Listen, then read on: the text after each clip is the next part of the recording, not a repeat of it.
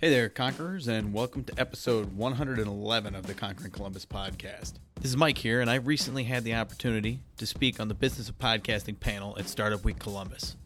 And if there's one thing I noticed, it's that a lot of people out there are interested in starting their own podcast but aren't sure where to start. So, we've decided to put together a podcast startup package with everything we've learned about building and growing a podcast to help you get there. You can pre register for the Conquering Columbus podcast startup package now by heading over to our website, conqueringcolumbus.com. I hope you guys enjoy this episode. And as always, we hope you learn a lot. Before we get to that interview, though, I want to ask you all for a quick favor. Uh, if you haven't already, pick up your phone and hit that subscribe button on whatever podcast app you're listening on. It really helps support our show and it'll make sure you never miss a single episode of Conquering Columbus.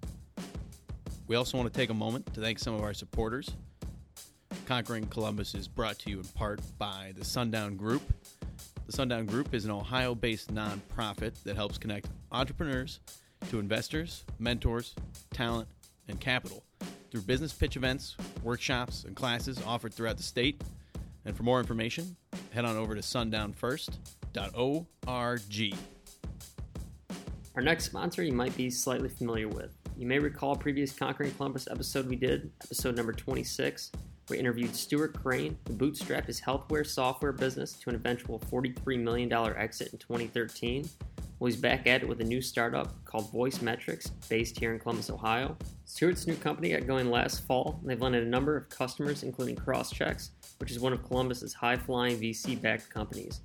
Voice Metrics is a voice application available for Alexa, Google Assistant, and Siri that allows businesses to get their KPIs, metrics, and any business information just by asking. To give you an example of how this works, here's what it sounds like. Open Voice Metrics. Good morning, Robert. Our sales yesterday was $17,500, and we had 24 new signups. Website traffic is up 13%, and we are 82% to our monthly revenue goal. Have a great day. And our last sponsor is Facilities Management Express, or FMX for short. FMX is actually founded and headquartered here in Columbus, Ohio. They're a startup software company. What's really cool about them, there's a lot of competitors in this space, but they made a name for themselves by designing an easy to use and tailored fit facilities maintenance and management software. They serve industries ranging from churches and schools to property management, manufacturing, fast casual restaurants. You can learn more or check out a free trial at gofmx.com. Mike here again. Do you want to be a sponsor of Conquering Columbus? We are looking for some new supporters to help keep the show going in 2018. To inquire about how you can help support the podcast, please send an email to mike at conqueringcolumbus.com. All right, Conquerors, let's get the show on the road.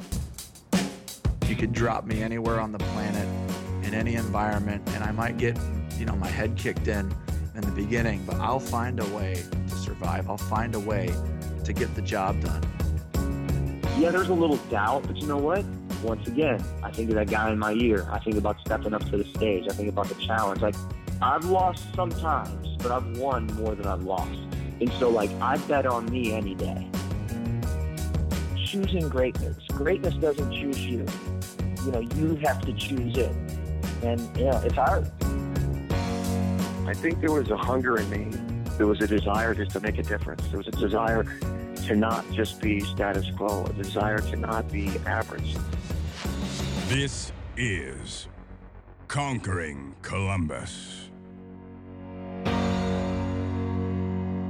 Hey there, Conquerors, and welcome to another episode of Conquering Columbus. Today on the show, we have Tom Walker, CEO of Rev1 Ventures, joining us. And before Rev1, Tom spent some time at Battelle, and he's founded several companies on his own, as well as been an author. And he spends a lot of time on the boards of Nationwide Children's Hospital and the Science and Technology Campus Corporation here in Columbus. We're very excited to have him here on the show today.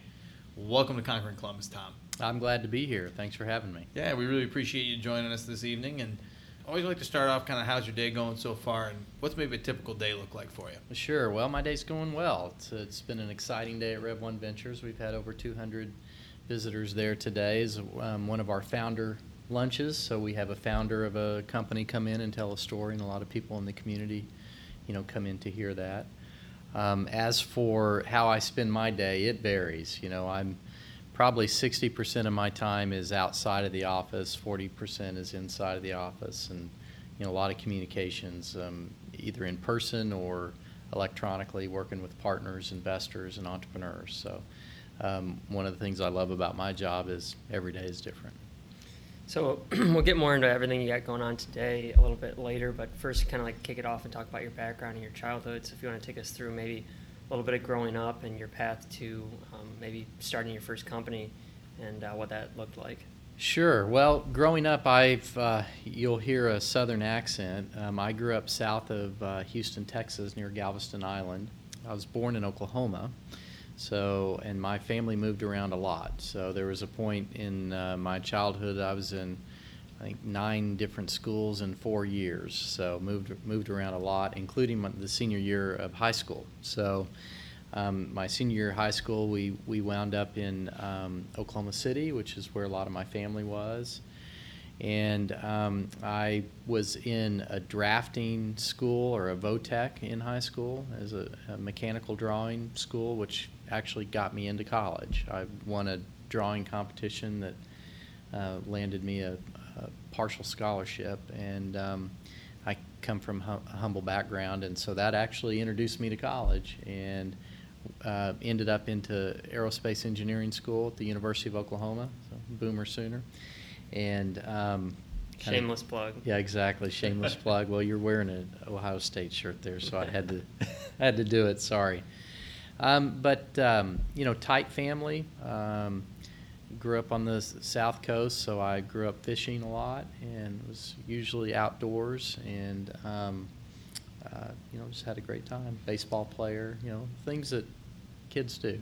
What did your parents do growing up? Any reason why you moved so much? Yeah, my dad uh, was a chemical engineer and a metallurgist, and so his career took him to different plants and different things like that around the country. Um, as a sort of a adventure, he um, managed two different gold mines in Nevada. So there was a point in time where we lived in Nevada and we literally lived at a gold mine site in the middle of the desert. So I had a lot of experiences just sort of, um, you know, roaming a desert. And um, I remember one time I actually found an old abandoned railroad line and, you know, things of that nature that, uh, you know, was pretty fun for a kid of 12 or 13.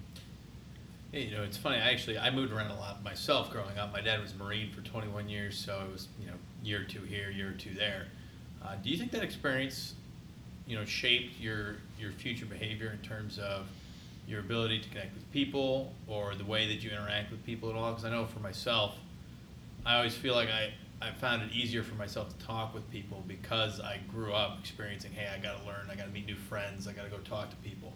Is that similar for you? Yeah, I think so. I think it was. I don't know how it was for you at the time. It was difficult for me at the time, you know, because mm-hmm. uh, when we did our first move, we had been in a in a in a community for a long time. So you know, I had a friend base and you know all the things that we like to think of. But after you move around a lot, you learn to meet people, and um, uh, it, it, becomes you know sort of a a good tool for you uh, later in life.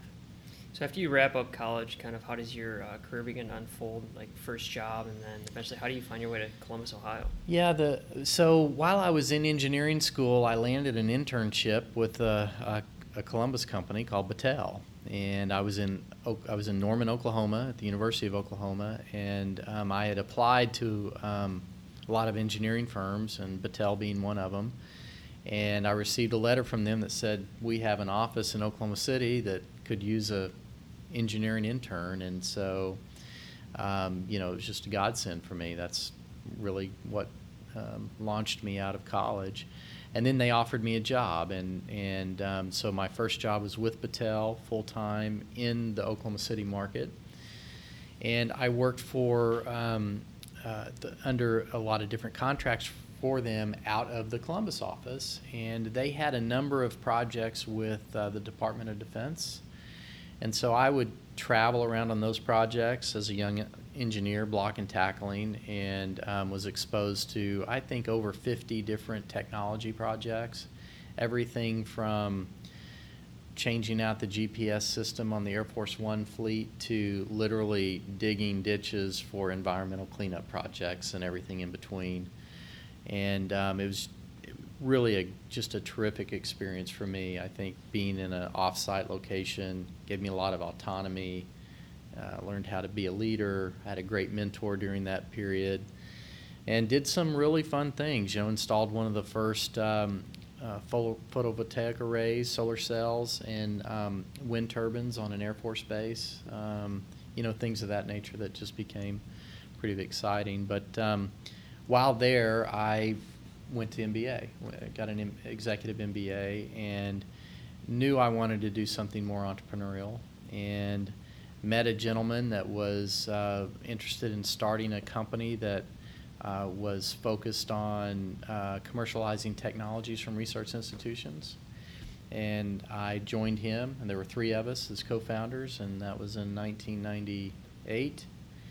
And um, that became a company called I2E that I ended up running for about 14 years. I thought I was going to do it for about two years. But while there, I was able to be very entrepreneurial. I started several different in- investment funds. I started my first fund in 1999 um, and did, you know, a series of funds uh, with them after that period and had a chance to travel to Europe and, you know, all kinds of things and advise the European government on entrepreneurship and – all that led to uh, somewhere around 2012. Um, I received a call from a recruiter that was working for the uh, city of Columbus, uh, leadership in the city of Columbus, and wanted to start a, a more aggressive um, startup support uh, initiative here. And that's, you know, well, the rest is history. In about three weeks, it'll be six years. And where was the executive MBA at? Oklahoma City University, a private university in, in Oklahoma City. Okay. Great experience. And then, so during that 12 years, you kind of like packaged it up, and it seems kind of small. And probably looking back on it, it probably went fast. But for the people listening, how do you unpackage your path into there and then running it? And then you were going through your executive MBA at the same time, I'm assuming, as you were going through that path. I did my MBA while I was at Battelle, okay. and I I was um, uh, I, I, had one of the few things in my life I had planned. I, I thought, well, I'm going to get out and get some experience first because I had an engineering degree and I wanted to get that experience. But I always knew I wanted to do an MBA, so I'd be a little more well-rounded. So I don't know about my five-year mark with Battelle, I started the MBA program, and when I finished the MBA, I did it in uh, about a year and a half. And when I finished it, is when I really had the itch to start doing something different. And did you jump in as running the company right away, or did you kind of? I didn't. I actually um, I resigned from Battelle, and uh, the whole story is I resigned from Battelle and I sold my house because I thought I was going to have to move to a coast to do something a little more entrepreneurial. And um, through networking, I, I met some this gentleman, um, uh, Dr. Randy Goldsmith, and um, uh, everything, you know, just kind of went from there. Um, and I uh, ended up being able to stay home, close to family. Had to buy another house because I'd sold mine. But um, and that, you know, I had a number of roles. I, my first role was um, building out uh, support services for startups, for really early stage companies, and and the whole process around assessing the technologies early on. That if you were spinning them out from a research institution or whether entrepreneurs were were coming up with those ideas and what kind of help did they need and that sort of thing. I uh, you know realized early on that uh, these entrepreneurs needed capital. So in Oklahoma, there were, there was no venture funds of any kind. So um, I learned how to create a fund. First fund was in '99, and um, second fund was in 2002, and the third fund was in 2005, and you know so so on and so forth. And uh, let's see, I started running the company in 2000 and um, around two-ish, around two, three, something like that. And you mentioned earlier that you know you only planned on staying there for two years. You ended up staying 14. What about it did you enjoy so much, and, and what do you think allowed you to be successful about yourself personally, maybe characteristic wise or you know work ethic wise? The it, this ended up being a career field I just fell in love with, and I really enjoy working with entrepreneurs. And one of the um, I guess there's two key drivers there. One, I like helping people, and you know, there's a certain aspect of our business where you're helping people achieve their goals, and that's really important to me. Uh, the day-to-day aspect that's a driver for me is that every day is different. You know, so uh, yeah, I get to meet different people every day, different challenges, different things to, to help them, and I'd say that's been a common denominator for the last 20 plus years. Um, that is a good driver for me personally kind of a segue um, on our way into Rev One. You talked about raising multiple funds up till this mm-hmm. point. Can you talk about the process of you know you like 99, 02, 05, so very different times economically. Um, what it was like, maybe with you don't have to go into depth on each fund, but kind of the process of finding your limited partners bringing together the money, and what it was like during the different economic periods that you did that. Well, the first fund was the hardest, and because I didn't have a track record, and um, I, I had a good plan and a need and um, found an early partner. Uh, that fund returned capital in two years, which is very unusual. So it was a very successful fund that made the second fund easier to raise. Um, but you know, it's it's it's a, it's a process. Um, you have to have a, a strong uh, strategic plan, and uh, you have to be fulfilling a need, just like any entrepreneurial venture. Yeah, I can think to our first fund at Rev One was in 2014, and it was a it was a relatively small fund, uh, only three LPs. Um, but we launched our second fund in uh, 2017 with uh, you know 18 LPs, and um, you know that fund was an outgrowth of the success from the first fund, and these things just sort of build on on one another. Um, in in Columbus, we focused uh, mostly on uh, our corporate community participating in the funds um, because I, I, have a strong belief that if the for the startup community to be successful, you really have to bridge the gap between the startup community and the corporate community, and we have a terrific corporate base here. But we're also a pretty young town when you think about it, and you compare it to our peers. You know, Pittsburgh, Cincy, Cleveland; those were economic powerhouses at the turn of the century. Columbus wasn't. And if you look at our successful companies right now in our backyard, many of them were founded in the 60s, 70s, which wasn't very long ago from an economic standpoint. So how do we get them involved in the startup ecosystem was, was really a big part of our thesis. Um, but you know you have to have a, a, strong plan. You have to have the right people um, on your team.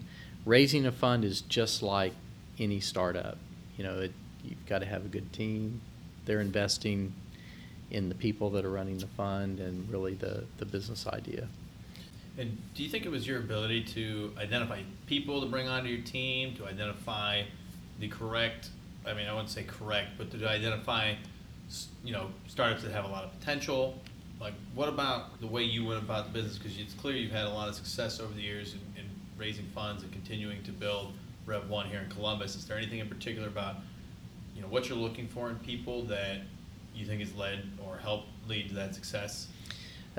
I have a, a little bit different process than than a lot of venture funds, and um, and and the mission part of what we do is a little different.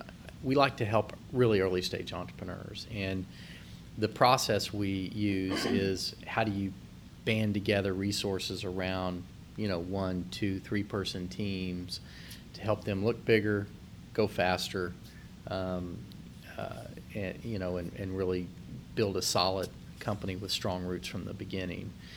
Um, as opposed to you know some funds look much later stage and things of that nature. So um, so that helps, and then you know being able to attract the right people to your own team being a good uh, judge of character and assessing the people that you're going to invest in because at the end of the day you're investing in people and you have to be able to build those relationships and and trust on both sides of the table you know so those just you know key characteristics they're they're not a lot different than probably what the two of you do every day in your business you know um, business is about people just different degrees of uh, of you know, uh, of um, of strategy and working with them on whatever it is your your role is. I think it's actually been kind of a surprising concept to me as I've grown in my career and kind of seen successful companies become successful. And been a part of it is not. I always thought it was just like a disruptive technology that's gonna it's gonna enter into the market and people are gonna catch on to it now that you got it or you don't. But I think what I've begun to realize, and from talking to other VCs who are running funds, like how much they talked about, I just focus on who the people running the company are, and that's what I care about the most. And seeing like our space that we're working at now with Mike and I, it's there's a lot of competitors in the space. We're becoming really successful. And I think a big part of it is our team here. So um, when you sit down, I guess to segue this into a question, when you sit down with team members and you're looking at a company and you're looking at their management team and their experience, are you looking at their track record? Have they built successful companies before? Have they failed before? Is failing um, a badge of honor? Is that more of a scar in your eyes? Like, how does that kind of reflect with you? That's a great question. So, you know, you're looking at, um, you know, for us, because we go in so early, oftentimes we're investing in first time entrepreneurs. And I've been doing that for almost 25 years now. So, being a first time entrepreneur entrepreneur does not worry me. It's more about, you know, how what are the skill sets of that individual? What kind of person are they? How far can they carry this venture? And you're thinking about, you know, how well could they attract talent? What kind of culture could they build within a company? Is it a winning culture? You know, it sounds like you're part of a winning culture, and, and that's really important. Um, uh, i happen to be a believer in servant leadership. You know, you can lead by serving others, um, and I like to see that kind of character, uh, quality in, in, in, in others. Um, you know, it's I think it's easy to get enamored with the technology or the product in this business um, as an investor, but you you can't because you know the it, the old adage of you know a B product in a great company can you know beat a A product in a sorry company. So, you know, you look at things like competitive advantage, you know, what size is the market? Are you seeing some positive trends, you know, and um, those all those things are important, but looking at the individual is is is really the key. In terms of failure, there's there's good failure and there's bad failure, right? And so um, I like to explain that to people because it's easy to make a blanket statement, oh, we need more failures because that'll bring on more success. I believe that. But there's some failures that you don't want to touch again, right? Um, but uh, good failures can act, build great character. You learn from it. If you're a passionate entrepreneur and, and you believe in your um, heart that you want to do this again, and you know I learned from this uh, mistake. Uh, here's what it brought me. You know, I will back that person every day. And as as the company begins to grow and you've gone into this investment with them, if you start to see the culture turn south, um, where does that come into play with you and your team? Do you guys build in, um, I guess, term sheets around like where you have board seats and you can kind of try to help to control that? Like, what do you do if something starts to go south? That's a great question. So, investing is a team sport. You know, so we in, in, my career, I've almost never been the only investor in a company. You know, we always co-invest. We like to work with others. And when you invest in a company, usually there's a board of directors, you know, so maybe because of our investment, we may have a board seat. Sometimes we don't. It just kind of depends on the makeup. There's usually a board.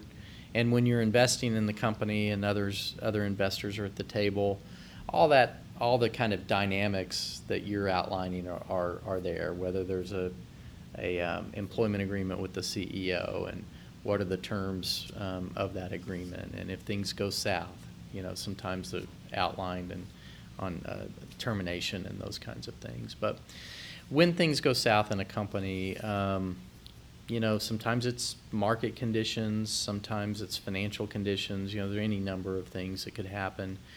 Uh, usually the board is involved and usually the ceo is on the board and you know you uh, you have, uh, you know, strategic planning sessions to figure out what to do next. And um, sometimes it's uh, tough decisions about capital is running out. You've got a, only so much time, and um, you may have to let people go. And so then you go through the coaching of what kind of CEO do you want to be? Do you want to be the CEO that uh, comes in on Friday and says, you know, none of you can come back on Monday, or do you want to be the CEO that says, look, we have looks like we have about four to six months of runway. We're having some challenges. I want you to know today that we're having these challenges. I hope you can stay, but also, you know, for your own family and those kinds of things, I want you to know what we're working towards. So, me personally, I always believe in the transparent approach with the team, and that's the kind of culture you ought to build. But usually, you know, specifically to your question, when things go south, it's a team effort. You know, there's others at the table. It's not just on the CEO's shoulders, which is why you have a board, which is why you have a management team, and so you all work through those things together. Yeah, I think it's an important aspect of culture in any startup is is that team mentality, right? So here at FMX, you know, I think there's a really big sense of hey, we're all in this together, and I don't think you can breed that kind of a culture if your if your leadership team isn't open with everybody.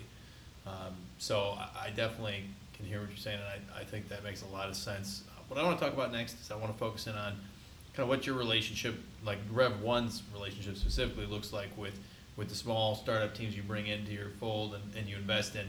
Um, kind of where does that relationship start? I know a lot of them are working out of the Rev One offices, so um, kind of what type of support are you giving them? What type of back and forth conversations going on there? Sure. Um, well, before we invest in a company, we've we've been working with the team for for several months. So, um, you know, we get to know them through just the services we provide. We have a number of different access points. Um, we have a series of uh, learning labs, is what we refer to them as, and they're really hands-on learnings on um, how to take a product to market, how to work with a customer, how to identify if you know that there's really a um, an opportunity there, how to build a team, how to work, how to identify talent. Um, you know, all those kinds of things are our learning labs, and they're no cost. We offer it up to all the entrepreneurs that we decide to work with, and they're they're just great building blocks for everybody.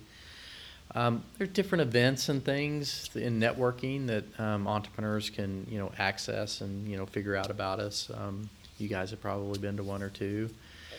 But uh, once we invest, you know, we've we've gotten to know um, the team. Sometimes it's just one person. Sometimes it's two, and um, you know, there's a pretty good trust factor there, and it's a pretty close relationship. We're usually, um, you know, we invest really early. We'll, we'll invest at a concept stage. So sometimes it, when that happens, it's in terms of capital at the table, it's us and maybe an angel investor. So it's a pretty small, tight knit group. And, um, you know, you can imagine how close those relationships can be because you're going through um, really tough times together. But boy, it's really satisfying when, you know, something starts taking off in the marketplace and, you know, you can have those celebrations and you start seeing a concept stage company go to a seed stage that goes to, you know, where they're having really nice recurring revenue and, and moving down the road. And then offering those free services off the bat, how does that look like for you guys funding those? I mean, it's obviously, you, you talked about helping people first, and that's obviously a great approach, especially in the Columbus community. I mean, even if you don't invest in those companies, they're getting a lot out of that, figuring out, am I going to make it, am I not?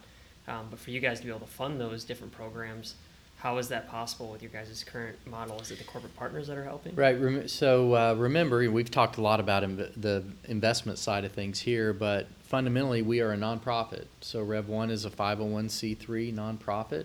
We have for-profit subsidiaries, which is where the investment activity takes place. But the core part of uh, who we are is the nonprofit, and we're funded by the community. Um, so the community being uh, 51 corporate partners. Um, the city of Columbus is a partner of ours. Franklin County is a partner. The city of Dublin, New Albany, Grove City.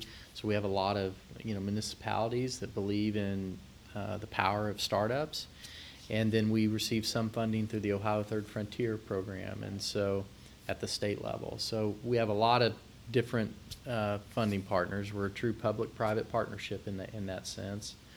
Um, and so that's that's where all the services are delivered, and um, whether it's in our facility or whether it's in the learning labs and those kinds of things. So those corporate partners are stepping up not only on the nonprofit side, but they're becoming limited partners in the um, profit. Some of them have, yes. Yeah, some of our our corporate partners have invested in the in the investment funds That's to help great. us actually provide capital to entrepreneurs to to start their businesses. Yeah. Yeah, and so with those corporate partners and things like that, I think, I mean, I'd like to know, you know, kind of what your thought process is, but based on the cities I've been to and the places I've lived, I feel like Columbus is kind of in a unique situation when it comes to the way our community comes together when it comes to public and private. I think that there's a lot of blurred lines there, and that Columbus, uh, you know, is is almost unique in that situation. And I think that it's been a big driving force for, uh, you know, our push towards becoming kind of a Midwest powerhouse when it comes to startups. So, do you think that that comes from the community members, from the top down? Is it the government? Is it the city of Columbus saying, "Hey, we want to push this emphasis," or do you think that it's business leaders? Kind of, how do you see that community forming up in Columbus since you've been here for? Yeah, you know, I think everyone's trying to answer that. What it, what's the magic potion in the water in Columbus? Um, it really is a pretty special community. Um, so I was recruited by a number of the you know top CEOs um, of the large corporations in town. So I always use that as an example. Um, they weren't entrepreneurs or leading, you know, Fortune, whatever companies, right? And but they believe in this community and they believed in how important it is to have a startup ecosystem in this community. You know, you don't see that in every every town. Um, we have 14 Fortune 1000s. Um, the economy, the the industries that those corporate corporations represent are really diverse. So that helps our community to um, weather the good times and the bad, which is why, you know, we what we have uh, unemployment rate of three point something percent is it's practically zero, um, and has been for some time. So it's a pretty unique environment in that sense. We're a large city. We're now the largest in the state, um, one of the fastest growing in the Midwest. But you can still get to just about anyone you want to in this town, and and have a meeting and discuss something, which I think is pretty special. And hopefully that that stays in, in our culture here because I think it, it helps the city identify problems. It helps the city solve problems. And, um, you know, like any city, we, we have great opportunities and great challenges too that, that we need to, to uh, uncover. And I think there's something of, about uh, Columbus where a lot of people, I just meet a lot of people that aren't from here. You know, so it's, it's like, whether it's re- recruited talent or it's just a nice mix. Uh, and there is something about when you have that kind of mix. Um, so, so like me, for example, I'm not from Columbus, but I call it home now. And, um, but you know, I don't have any baggage. I'm not worried about what happened 20 years ago or 10 years ago in town. I really, I'm, I don't. I'm all, I'm thinking about the future, which I think is a characteristic of, of uh, this population in Columbus. Most people in Columbus think the best days are ahead. It's a very aspiring community, which is inspiring to be a part of. Yeah, I agree. I, I do see the melting pot aspect of it, and I see that um, I think a lot of people move here, and a lot of people who will shift cities from other places are usually driven to make something out of that move, you know, and I think that energy kind of transpires into what our community and everything is evolving into. Mhm. And I think you can see that just from going to the different parts of the city and watch how they're growing, watch how they're evolving, the businesses that are popping up, and a lot of things are just coming from the grassroots and then growing to be, you know, big big situations such as like Hot Chicken Takeover, Mhm. Mikey's Late Night Slice, and all these cool companies.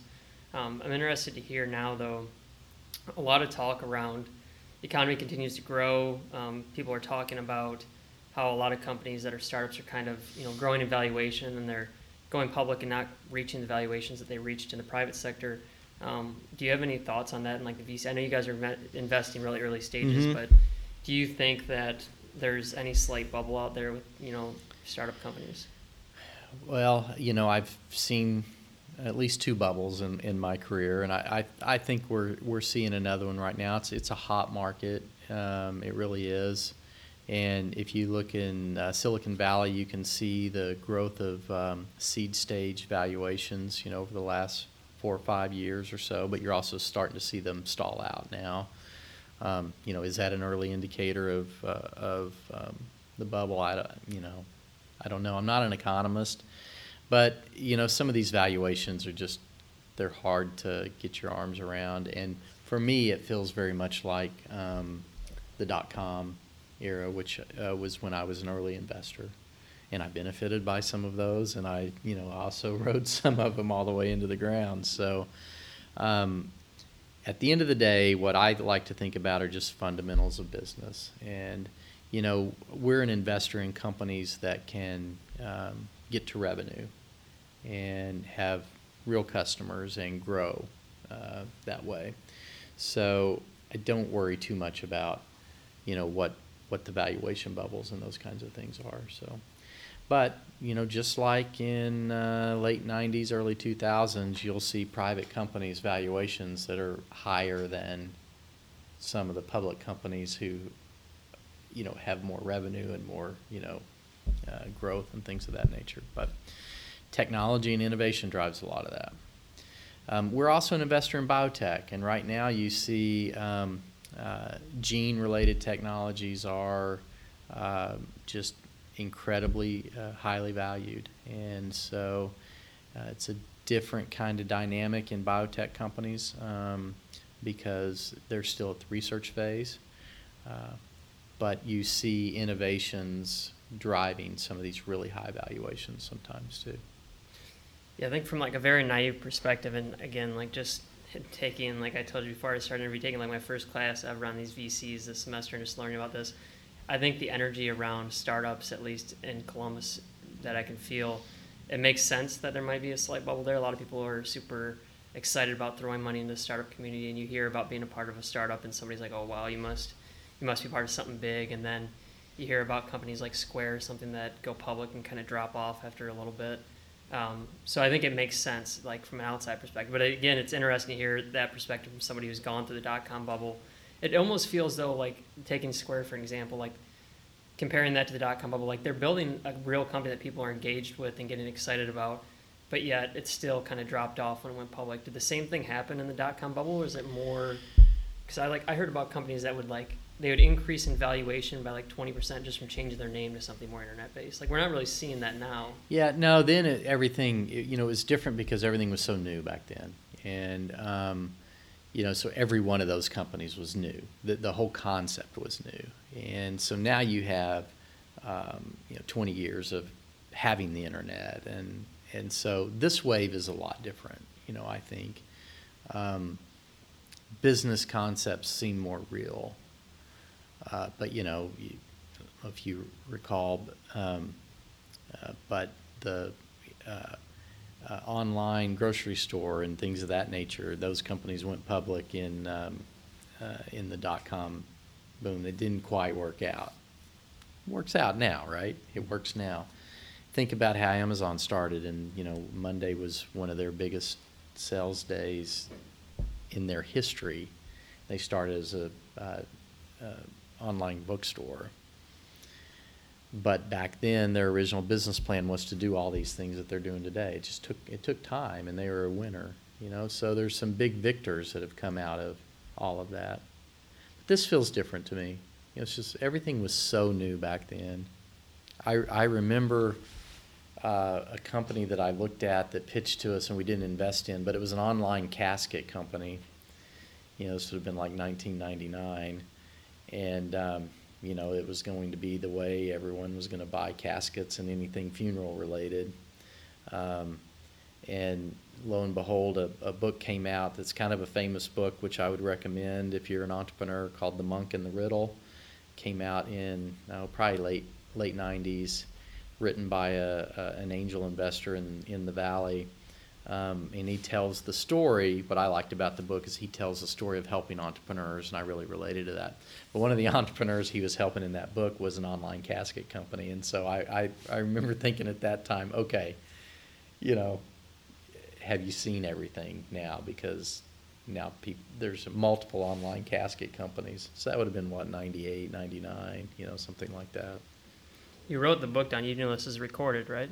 Yeah, I do know. I'm going to go back and reread it, but uh, uh, or listen to it. But uh, one thing I wanted to talk about there in terms of the dot com bubble is that I read you know a book on talking about Warren Buffett in his biography. I don't know if you've ever read The Snowball, but it's a it's a book on Warren Buffett, and in it he talks about how there was a particular like toys company, like an online toy sales company, that was valued more than Toys R Us at the time Whereas Toys R Us was making hundreds of millions of dollars in revenue, and this company had like a million, and not even like anywhere near close. but it was valued higher than Toys R Us. And I think that there was a common misconception at the time of barrier to entry with the internet that maybe isn't as you know. I think we're much more aware of, of barriers to entry today in business, whereas people thought, oh well, they, this this company was the first to be on the internet, so it's gonna it's gonna crush Toys R Us. But then Toys R Us just got a website, and you know that company we don't even know. I can't even remember the name today. So, Right.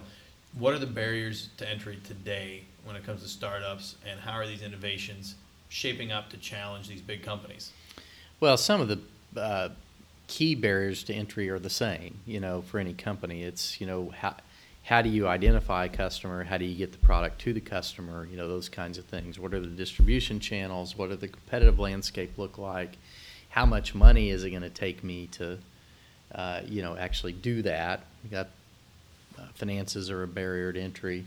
Do you have the talent that's going to take to either build the technology or the team, you know, in your region? All those kinds of things. Those are the standard barriers to entry that any company faces. And, you know, the more, the, the quicker you can obviously conquer those, the faster your, your company's going to grow. Innovations, technologies can um, uh, uh, simplify that. You know, the, the, the best modern day example today, uh, second time I've used as an example is Amazon. It's an old company now, but I remember when it wasn't, you know, and um, they have figured it out. You know, they, they know how to distribute products, and it really doesn't matter what kind of product it is, consumer-based product, right? So, um, innovations and technology can a- absolutely pave the way, and you know, almost every company that we're looking at today has some sort of disruptive approach towards solving one of those problems. Most of what I've looked at in my career have all been B two B. Um, I've I've only been in a few consumer deals, so it's not uh, by far not my expertise. Uh, but most of my deals have been solving B two B, you know, business to business related issues, and similar barriers to entry. Um, sometimes tougher to sell to corporations, you know, so you've got to find a way to actually get in and but at the same time you're trying to convince people that there's a problem and that you have a, sol- a, a solution to that problem. We've kind of drug into some deep waters at this point. We none, have. None of this was on the outline. No, that's fine. but as we kind of bring it back and we start to wrap things up, I guess uh, one of my final questions, and then Michael hit you with the last one. What do you think the future looks like? You talked about it a little bit, but future for Columbus. Do you see more um, VCs coming into area into the area? And I guess I'm curious to know too. When additional VCs say, like when Drive decided to move here, was that something? I would think that it would be something that you guys might get excited about because it might encourage more capital to come to the area, um, and they are looking like they're focusing on later stage investments anyways. So I don't know what that looks like for you. So I think to encompass that into one question, do you see more capital moving into Columbus? And uh, if so, does that make you guys excited at Rev1? or- Yeah, sure. So I really excited about the growth of Columbus and the opportunity for startups and entrepreneurs. I think, you know, we've we as a community have accomplished a lot. You know, so we're we, we now show up routinely on rankings for um, you know startup growth and things of that nature, which is pretty impressive. And I think we're one of the best communities for that growth in the Midwest. Um, we need more capital. Uh, whenever we see a drive or um, you know a, a recent fund that launched that we um, had we provided some assistance to is called Tamarind Hill. Um, you know we're excited about it. We need more funds. We don't view it as co- competitive at all. Um, in fact, you know we'd like them all to be next door to us. You know, um, so uh, that's a positive and so we need more organized funds here. It'll take time, you know, as we have more successes in Columbus. That helps, you know, the news of exits like CoverMyMeds that spreads, you know, and people wonder, you know, what what's going on there. Let me come see, you know, and so um, uh, that produces more opportunities, puts um, uh, puts Columbus on a map. And you know, I think some of the work Rev1's doing will spin spin out more funds. You know, we'll, we'll obviously create more investment funds. It's part of our model. Um, but the other part of our model that maybe not be s- so recognizable is that we recruit talent at Rev1. We we're training people um, who, uh, you know haven't been in the VC industry before and they're getting that training r- real world. I'm I fully expect some of our team members to spin out and start their own funds, and that's part of it. You know, that's that's what's going to make this uh, this community a big success. Well, Tom, I think that's a great place to kind of pivot into our last question of the show, which is centered around a theme here on Conquering Columbus, which is live uncomfortably. And without telling you too much about how Josh and I think about the phrase, what comes to mind when you hear it, and how would you apply it to your life and career? Living uncomfortably. Live Um, uncomfortably, yeah. Don't be afraid to take a risk. We started this talking about childhood. Um, maybe this is a good way to kind of wrap it in. I, I think I went through a period in my life because I had moved so much that when I became an adult and was having some success, I didn't want to move. You know, I, I, I wanted to kind of stay put.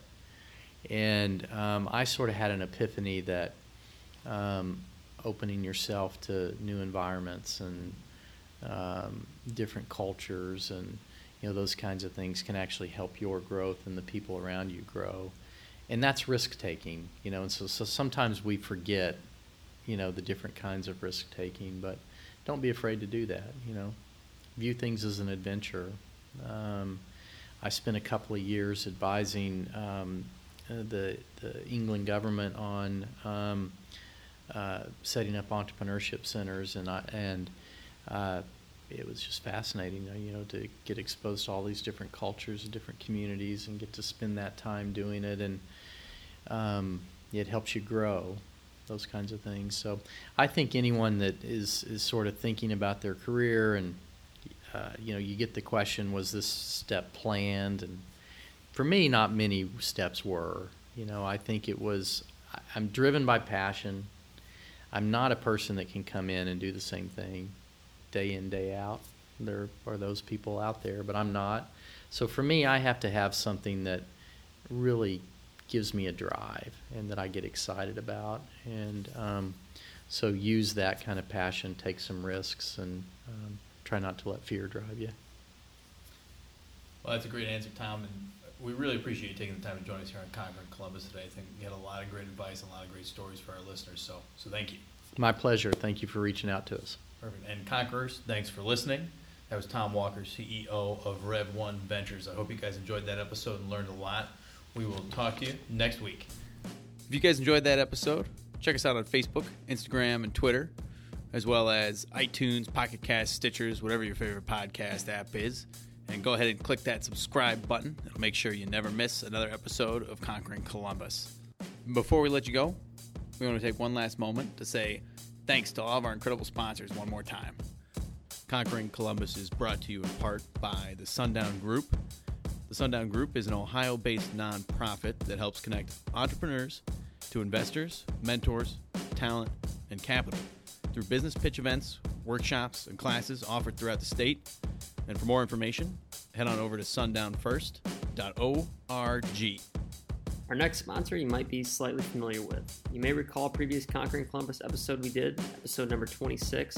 We interviewed Stuart Crane, who bootstrapped his healthware software business to an eventual $43 million exit in 2013. Well, he's back at it with a new startup called Voice Metrics, based here in Columbus, Ohio. Stuart's new company got going last fall, and they've landed a number of customers, including CrossChx, which is one of Columbus's high-flying VC-backed companies. Voice Metrics is a voice application available for Alexa, Google Assistant, and Siri that allows businesses to get their KPIs, metrics, and any business information just by asking. To give you an example of how this works, here's what it sounds like. Open voice metrics. Good morning, Robert. Our sales yesterday was $17,500, and we had 24 new signups.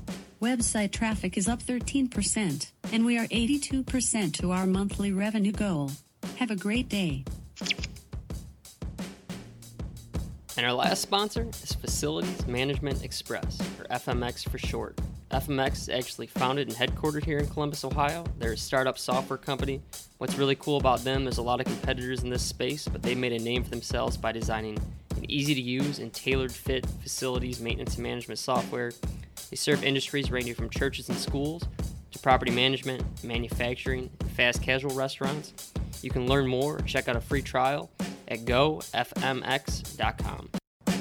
You could drop me anywhere on the planet in any environment, and I might get, you know, my head kicked in in the beginning, but I'll find a way to survive. I'll find a way to get the job done. Yeah, there's a little doubt, but you know what? Once again, I think of that guy in my ear. I think about stepping up to the stage. I think about the challenge. Like, I've lost sometimes, but I've won more than I've lost. And so, like, I bet on me any day. Choosing greatness. Greatness doesn't choose you. You know, you have to choose it. And, yeah, it's hard. I think there was a hunger in me. There was a desire just to make a difference. There was a desire to not just be status quo, a desire to not be average. This is Conquering Columbus.